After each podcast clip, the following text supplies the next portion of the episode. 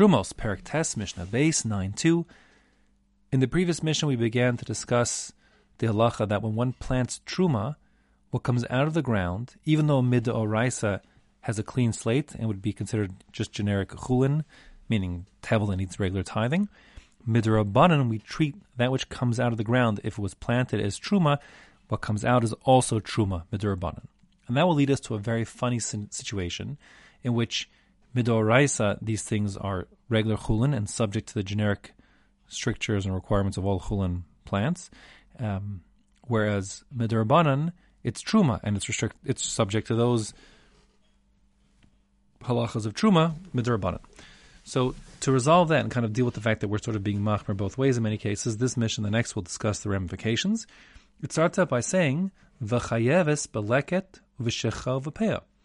If you plant truma seeds in the ground, since midoraisa, they're chulin, they're regular clean slate produce that needs, you know, tevel that needs tithing.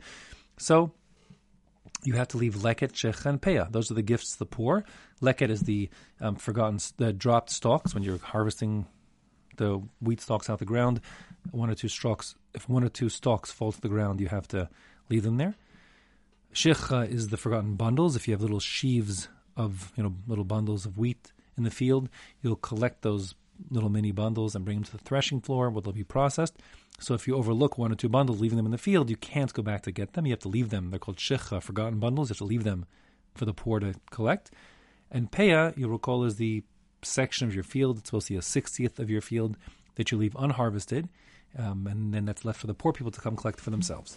So we're saying that since midoraisa, what comes out of this field, which was planted with truma seeds, is generic chulin, meaning not truma, midoraisa, one must leave these gifts of leket, shech, and peah, which normally don't apply to truma proper, but here it's not really truma. So, since it is, however, midorabanan truma, it'll have certain restrictions because even though we're letting it be left as gifts to the poor, if the poor person is not a kohen, he midorabanan can't eat it because we're treating what comes out the ground as truma. So what happens?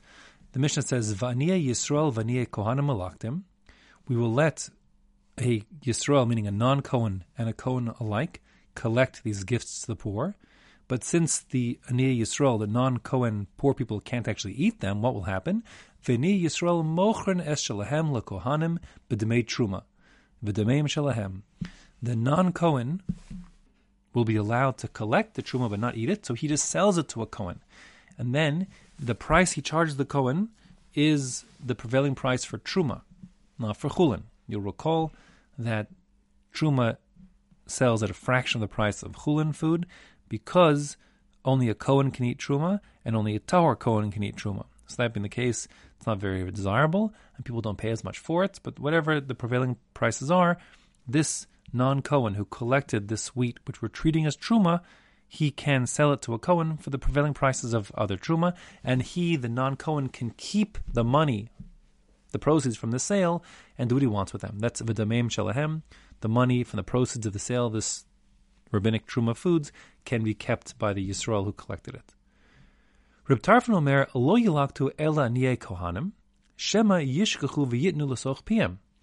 Reb Tarfon disagrees. He says this, this is an accident waiting to happen. Since we're treating this food as truma midirabanan, if a person's not a Kohen and he's doing the harvesting of this produce, as leket shech and peah, so he might forget that it's truma medurabanan, and he puts some in his mouth. And if he puts some in his mouth, he'll be eating truma medurabanan.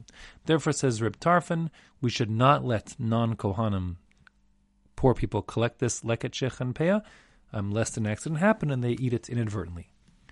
Amar Rabbi Kiva, Rabbi Kiva responds back to Tarfon and says, Im Kain, if what you're saying is true, that there's a concern for people putting the food in the mouth, forgetting that it's got restrictions of truma, lo yilaktu elek tahorim.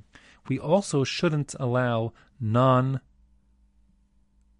tahor kohanim, meaning kohanim who are tame, we shouldn't let them either collect because maybe the kohen who's tame will forget that it's truma and put it in his mouth. Now there are two ways to learn what Rabbi Kiva is saying. The Bartanura seems to understand Rabbi Kiva speaking. Um, he's he's accepting Rabbi Tarfon's premise that there's a risk that a person would inadvertently put the food in his mouth, and that being the case, Rabbi Tarfon doesn't go far enough. Says Rabbi Kiva. Rabbi Kiva says you're right. We have to restrict who collects these leket shech and peah, but just being a Kohen isn't sufficient because a Tameh Kohen also could do something wrong. Only a Tahor Kohen should be allowed to collect it. That seems to be the way that the Bartanura is learning because the Bartanura says the halacha is like Rabbi Akiva, meaning Rabbi Akiva is different from the Tanna Kamma. He's saying a different halacha, and the halacha is like him that only a Tahor Kohen could eat, excuse me, could collect this rabbinic truma. Others, however, learn that Rabbi Akiva is speaking um, rhetorically, and he's saying that Rabbi Tarfon is going too far. That is to say, um, he is Rabbi Akiva is rejecting Tarfon's thought that a person might inadvertently eat this food that he's collecting, forgetting its truma. And Rabbi Kiva is saying, listen, according to you, if you want to go that far, you even have to restrict the Torim.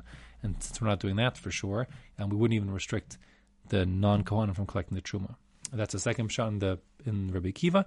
But like I said, the Bartanura, like the Rambam, goes takes one face value, and indeed says the halach is that way. That when it comes to this, if you take produce, which was truma, and illegally plant in the ground, what comes out is rabbinically truma, and that being the case, while midoraisa you must leave leket shechan and peah, midorabanan since it's truma, and we're afraid a person might inadvertently eat this as he collects it, forgetting it's truma, so therefore we only let, says the Bartanura, kohanim who are tahor collect this leket shechan peah.